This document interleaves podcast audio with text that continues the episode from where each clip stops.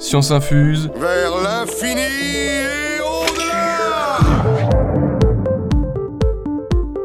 Bonjour à tous. Comme Christopher Nolan, Squeezie ou encore Mark Zuckerberg, environ 300 millions de personnes dans le monde sont daltoniennes. Le daltonisme n'est pas une maladie, c'est une petite anomalie génétique qui modifie la perception des couleurs.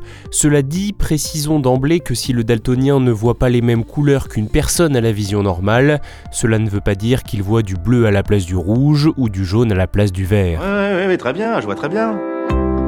Le daltonisme, ou plutôt la dyschromatopsie héréditaire, dure toute la vie sans amélioration ni dégradation.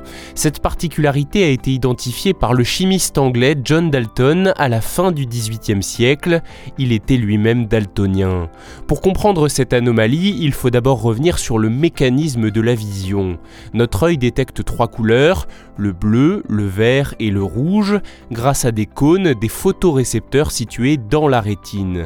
Il y a en fait trois types de cônes qui réagissent à différentes longueurs d'onde de lumière et leur association nous permet d'appréhender le spectre du visible. Pour en savoir plus sur cette histoire de couleurs et de longueur d'onde de lumière, je vous renvoie à un précédent épisode où tout est déjà expliqué, celui sur la couleur du ciel. Je m'en souviens. Moi pas.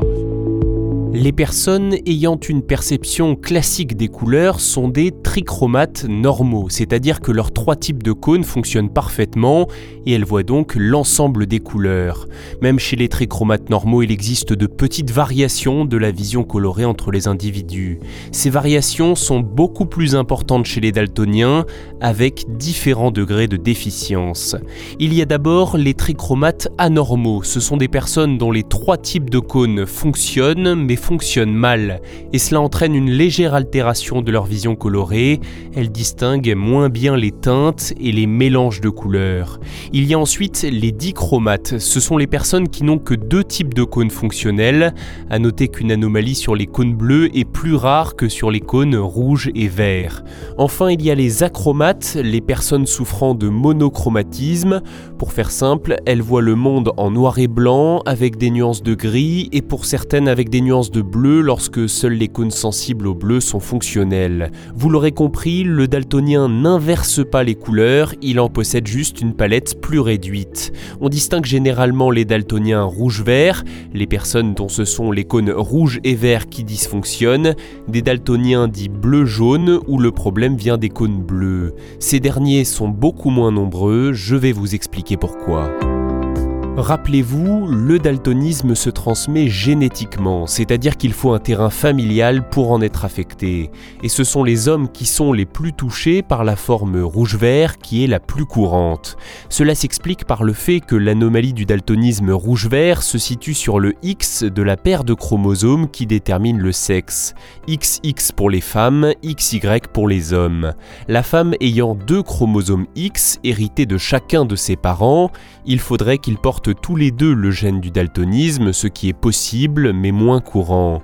Si un seul des deux chromosomes reçoit cette anomalie génétique, l'autre la compense et la personne n'est donc pas daltonienne. Chez les hommes, le chromosome X étant celui de la mère, il suffit que cette dernière lui transmette le gène, qu'elle soit daltonienne ou simplement porteuse de l'anomalie génétique, pour que l'enfant soit daltonien. Le chromosome Y du père ne transportant pas le gène, il ne peut donc pas compenser l'anomalie. C'est ce qui explique pourquoi le daltonisme touche environ 8% des hommes et seulement 0,45% des femmes.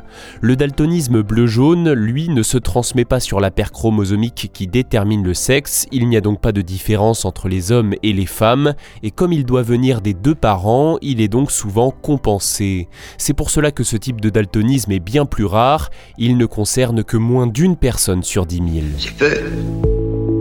Le daltonisme est désormais relativement simple à repérer, même chez les jeunes enfants.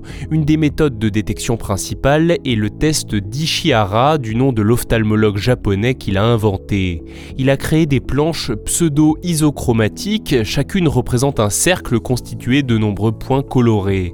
À l'intérieur, des points d'autres couleurs forment des chiffres. Une personne à la vision normale arrivera à décrypter ces numéros, tandis qu'une personne daltonienne n'y parviendra pas dans tous les cas. Les différentes nuances des planches permettent même de déceler toutes les formes de daltonisme. N'importe qui peut réaliser ce test, il est accessible gratuitement sur Internet. Une version existe également pour les enfants de moins de 6 ans avec des formes simples comme des carrés ou des bateaux s'ils ne savent pas encore compter.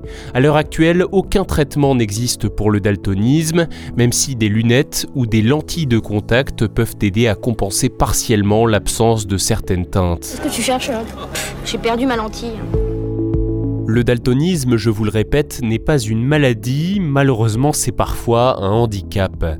Être daltonien peut empêcher d'accéder à certains métiers, par exemple les professions du textile, de l'imprimerie, de la peinture, de l'image ou encore de la sécurité publique et des transports.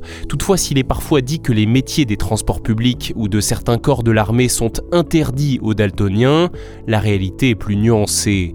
Les candidats doivent généralement passer un test de vision des couleurs et en fonction du type de daltonisme dont ils sont atteints, certains peuvent le réussir. Certaines personnes daltoniennes d'ailleurs ont très bien réussi dans la vie et elles ont même pu adapter le monde à leur vision. C'est le cas de Mark Zuckerberg, le créateur de Facebook, qui n'a pas laissé le design de son logo au hasard.